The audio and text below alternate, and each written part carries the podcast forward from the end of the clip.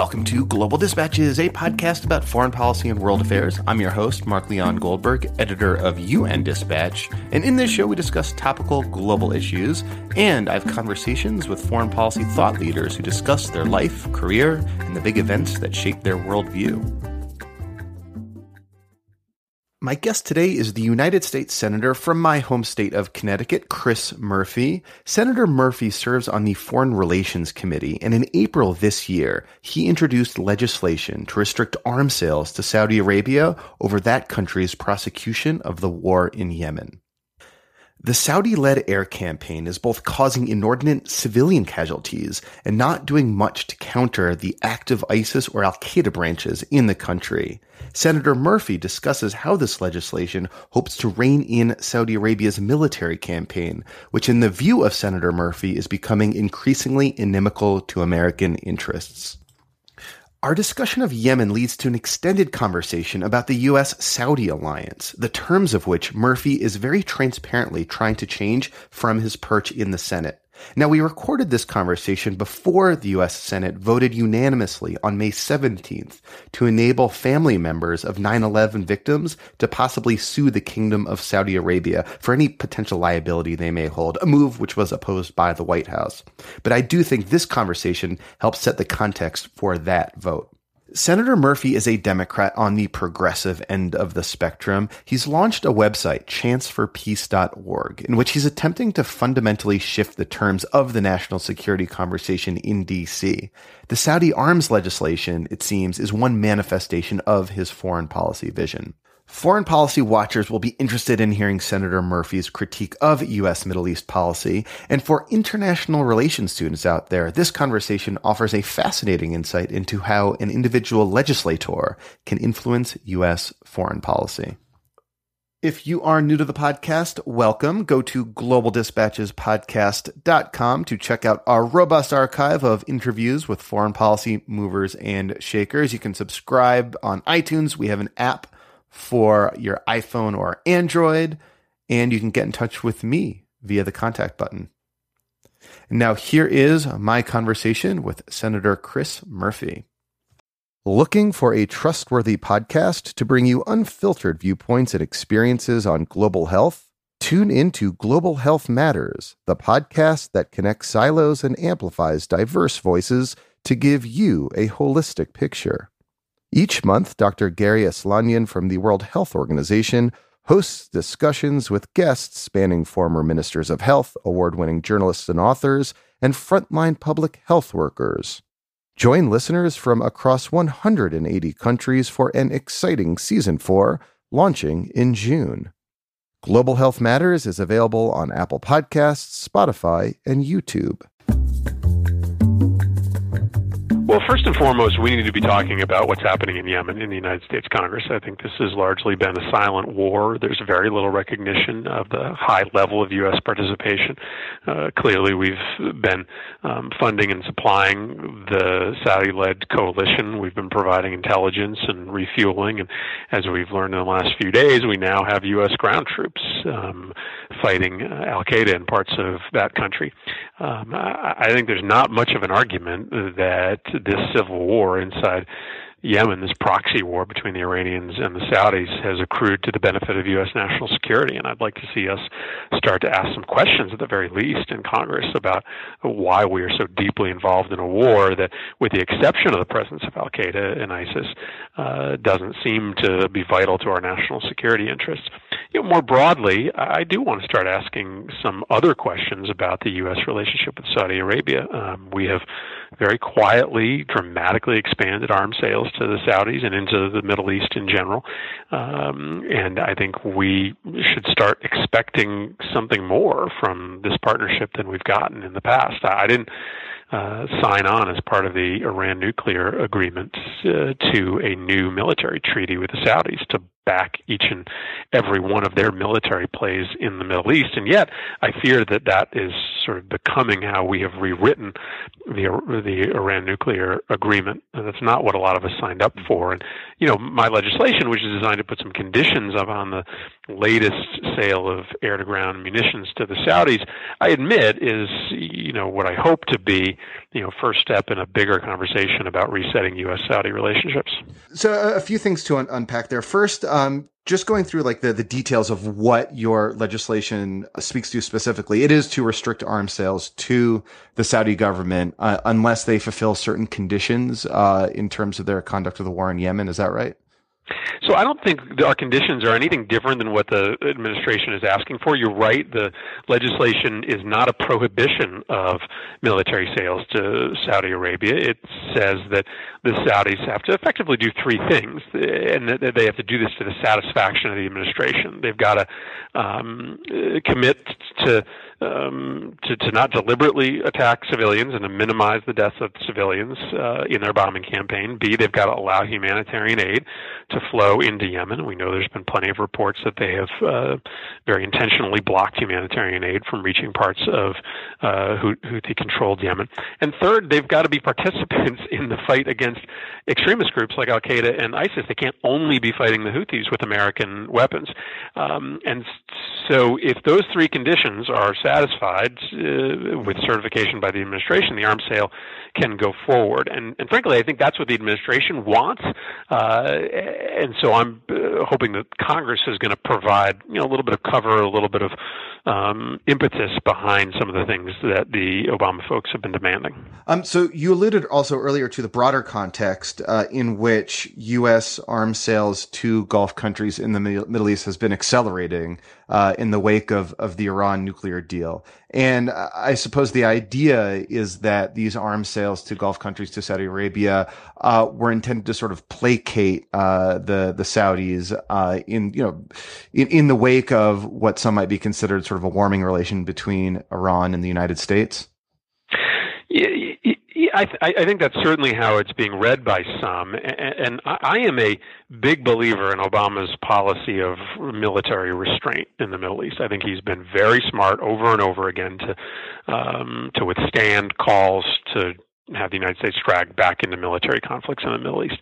But it, it, it's not really a substitute for U.S. military involvement to uh, simply arm our allies in the region because the end result is not the same, um, but it starts to look familiar uh, as as these proxy wars between the Iranians and the Saudis create more milit- more sort of ungovernable space. It allows for groups like Al Qaeda to grow. Uh, and so, uh, you know, I don't think that as an answer to the um, Iranian nuclear agreement that we should simply be arming up the Saudis. The result of that uh, ultimately has been for more fertile ground for the very extremist groups that we claim to be our top priority in the Middle East. That's not a great result. So, in what other ways might the U.S. reassure Saudi allies that the fundamentals of, of the U.S. you know Saudi strategic alliance, which has gone for like seventy years, um, remains unchanged in the wake of the Iran deal? Well, listen, I, I don't think it's a smart idea for our relationships to be set in stone. So I'm actually not seeking for our relationship with Saudi Arabia to go unchanged. I'm actually seeking to change it and, and my and my hesitation about doubling down on the U.S. relationship with Saudi Arabia is not just connected to the uh, proxy war in Yemen. It, it, to me, it's about an examination of the root causes of extremism. And I think we have largely let the Saudis and some of their GCC allies off the hook for the way in which they have allowed for dollars to flow through certain clerical organizations and nonprofits into the hands of extremist groups and into the hands of those who would preach a version of Islam that's very intolerant and often forms the building blocks of these extremist groups. So, no, I'm I, am arguing to reset this relationship and demand that the Saudis do certain things in order to continue to receive military assistance, preferential treatment from the United States. And uh, again, if I really wanted to, you know, radically change the relationship, radically change it, I would be proposing to to block this arms sale. I'm not. I'm just proposing to put some conditions on it, conditions that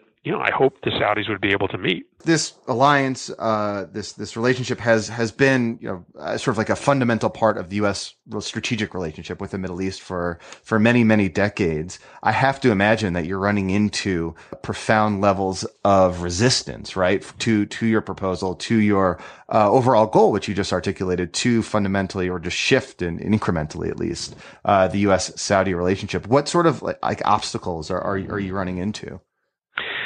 You know, I, I think it's I think it's hard to almost describe um, uh, the level of opposition you get to a proposal like this. What I'm doing is clearly countercultural, uh, and when you get sworn to the United States Senate, you almost just sort of are forced to accept that part of the U.S.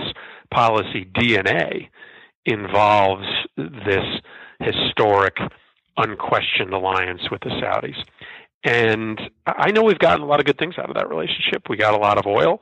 Um, we powered our country in part through the energy relationship. The uh, Saudis in the United States have, have, have worked very well on counterterrorism uh, operations uh, over time. And, you know, the Saudis have also played this very constructive role in uh, achieving some form of detente between Sunni nations in the Middle East and, and Israel. So give them credit for the positive parts of the relationship. But, you know, I think when you really step back and do a you know, sum total of the pluses and minuses of the relationship, there's more balance there than a lot of the foreign policy establishment in the United States would like new members of Congress to believe.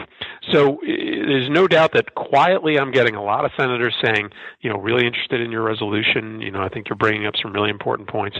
But you know, I won't deny that there's not a rush of members of Congress joining us as named co-sponsors. This is going to be a long transition to a different conversation about uh, U.S.-Saudi relations. Well, I'm so curious that how you sort of managed to to accelerate or usher that transition. I mean, what you described, and I think you, you put it well, was that this is like a cultural foundation, right? It's not just a, it, it is like a part of of the U.S. establishment is this relationship, and and like how do you start to change the culture then of U.S. foreign policy? You know, sitting you know from one Senate seat in in the uh, in the the Foreign Relations Committee or beyond. Well, I, think the culture is changing, and I think it's changing in part because, you know, we continue to run into very clear evidence of the limits of military power in trying to control and combat extremism. Um, and we've seen that through the growth of ISIS. And so you have a lot of members of Congress today who are sort of stepping back and saying, well, wait a second.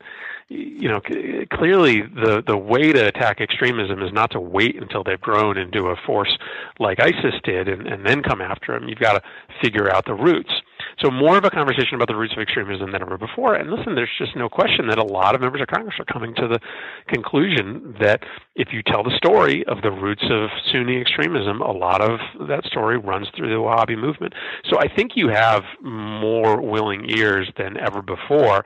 And I would argue that the Saudis know that, which is why you know, in the face of some criticism from the Obama administration, myself and others, you know, there has been some behavior changes. Um, you know, they have come to the table after much resistance to try to engage in a peace process over Yemen. You have seen the the beginnings of campaigns in Yemen against AQAP, not just against the Houthis. So I think there's there's there's some fertile ground for this conversation to happen. I think the Saudis know that, um, and I think you're seeing you know some responses. How has uh, the Saudi response to your proposal manifested itself in, in DC itself? I mean, you know, they they hire lobbyists, they they uh, support some think tanks. I mean, and and you know, obviously there is like a a, a sort of history and, and, inertia to the U.S. relationship with Saudi Arabia. Like, uh, have there been specific instances where just the magnitude of that? Um, that inertia has has startled you or surprised you in any way? Well, I'm I'm not a history of of of the nature of the relationship with Washington, but my sense is that it's built on some sort of very deep, long partnerships between a handful of members of the Saudi family and a handful of high-level U.S. diplomats, presidents, etc. And, and so I wouldn't suggest that there is this ongoing, you know, deep, tight relationship between the Saudis or their lobbyists and the United States Congress. Um, and not that they've given up on me. I mean, we certainly do get requests for Saudi officials to come in and meet with me, but I think that they are much more focused on trying to stop our legislation from moving through the Foreign Relations Committee writ large than coming in and trying to convince me that I'm that I'm wrong. But again, I, it's not as if there are Saudi paid-for lobbyists prowling the halls of Congress trying to stop this legislation. I think they've been able to rely on contacts with the administration um, uh, more than anything else as a way to protect, you know, their interests inside the United States. Um, are there historical precedents that you might draw on um, to like inform how one goes about sort of starting to change the nature of, a, of an alliance? Well, there's certainly precedent with respect to Saudi Arabia. I mean, we, we sort of accept the U.S. Saudi relationship, as you said, as a bedrock part of uh, U.S. foreign policy in the Middle East. But of course, some of the most high profile fights that the Congress had with the executive over foreign policy were with respect to military sales to Saudi Arabia. It was the AWAC sales that Vice President Biden and Secretary of State Kerry led the charge against in the 1980s, um, uh, you know, over at the time Saudi hostility towards Israel, but some of their other behavior in the region as well. So we do have, and, and there's evidence that not only did the context of the arms sales change at the time, but the Saudis' disposition vis-a-vis Israel changed. Uh, began to change around that time. So you can look back to the 80s, now that's a long time ago, as an example of when the United States Senate put pressure on an arms sales to Saudi arms sales Saudi Arabia that helped change their trajectory um, and some of their priorities in the region. So there's certainly uh, there's certainly precedent there. Uh, I guess it, it, seems that you know one of the kind of like the underpinnings of, of the Saudi politics is you know the alliance between the royalty and and and the the, the Wahhabi clerics, and, and fundamental to that is the you know exporting of Wahhabism around the world uh, I guess I one wonders if if threatening to you know restrict arms sales uh, to Saudi Arabia is sort of sufficient to um, sort of get the the clerical regime to you know to to to rein in the the spread of Wahhabism or however you might put it. I think that's I think there's an easy answer to that, and that it's not, right? I mean, I, I, I'm I'm not envisioning that you know a, a bipartisan resolution uh, threatening to cut off arms sales is going to be what separates the uh, Saud family from the Wahhabis. I mean, that's a you know uh, almost a century old, centuries old relationship. It goes back a long time. And so I'm just simply asking, you know, my colleagues, given the fact that that is likely not going to change is that a regime that we want to be more deeply in bed with than we are today?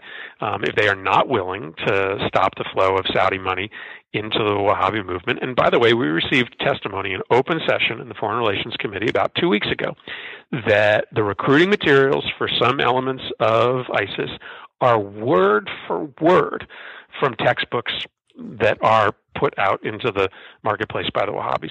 So anyway, my point is, it, it, maybe we're not going to be able to change them, but if they're not going to change, shouldn't that force us into a conversation about whether we should be so deeply militarily allied with Saudi Arabia? To conclude, in what ways do you think the sort of an election season here in the U.S. is, is an appropriate or a possible inflection point in which to start to change the conversation uh, about Saudi Arabia? I mean, do you have any expectations that the election might move the needle uh, in a direction you see more beneficial in any way? Well, you know, I can speak on behalf of my constituents. I mean, people in Connecticut are war weary, um, but they know that the Middle East continues to be a volatile, volatile place, and so you know they're looking for answers. Um, you know, they want for the next president to have a policy that's going to result in less extremism in that region, not more. And pretty much everything we've tried so far hasn't worked. So I, I think people want new ideas um, I, I don't want to give Donald Trump any credit here, but you know, let me just say that you know some of the things he says about the you know the, the foreign policy establishment not necessarily being as valuable as they may think they are, um, you know, actually has some purchase out there amongst the American public because you know they don't see you know a lot of um, a lot of results from the traditional way of thinking about the Middle East. So I think there's room here. I, I can't tell you that Hillary Clinton is going to take it. Um, uh, Donald Trump may, um, and to the extent that that all jumbles up this uh, in anticipation of the next Congress, maybe it'll allow us to have a little bit more of an open conversation. Thank you. Thank you so much, Senator. I really appreciate it. Thanks for having me on.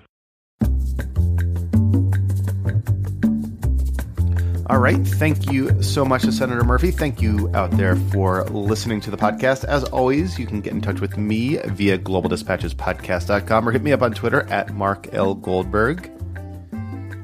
And if this is the first time you're tuning into the podcast, welcome. This is a podcast designed for foreign policy nerds, international affairs junkies, and people who just want a deeper and more contextualized understanding of global affairs, typically the kind of softer side of international relations, human rights, international development, climate change, the United Nations, but we occasionally do dive into hard geopolitics as well. I love it all. All right, we'll see you next time. Bye.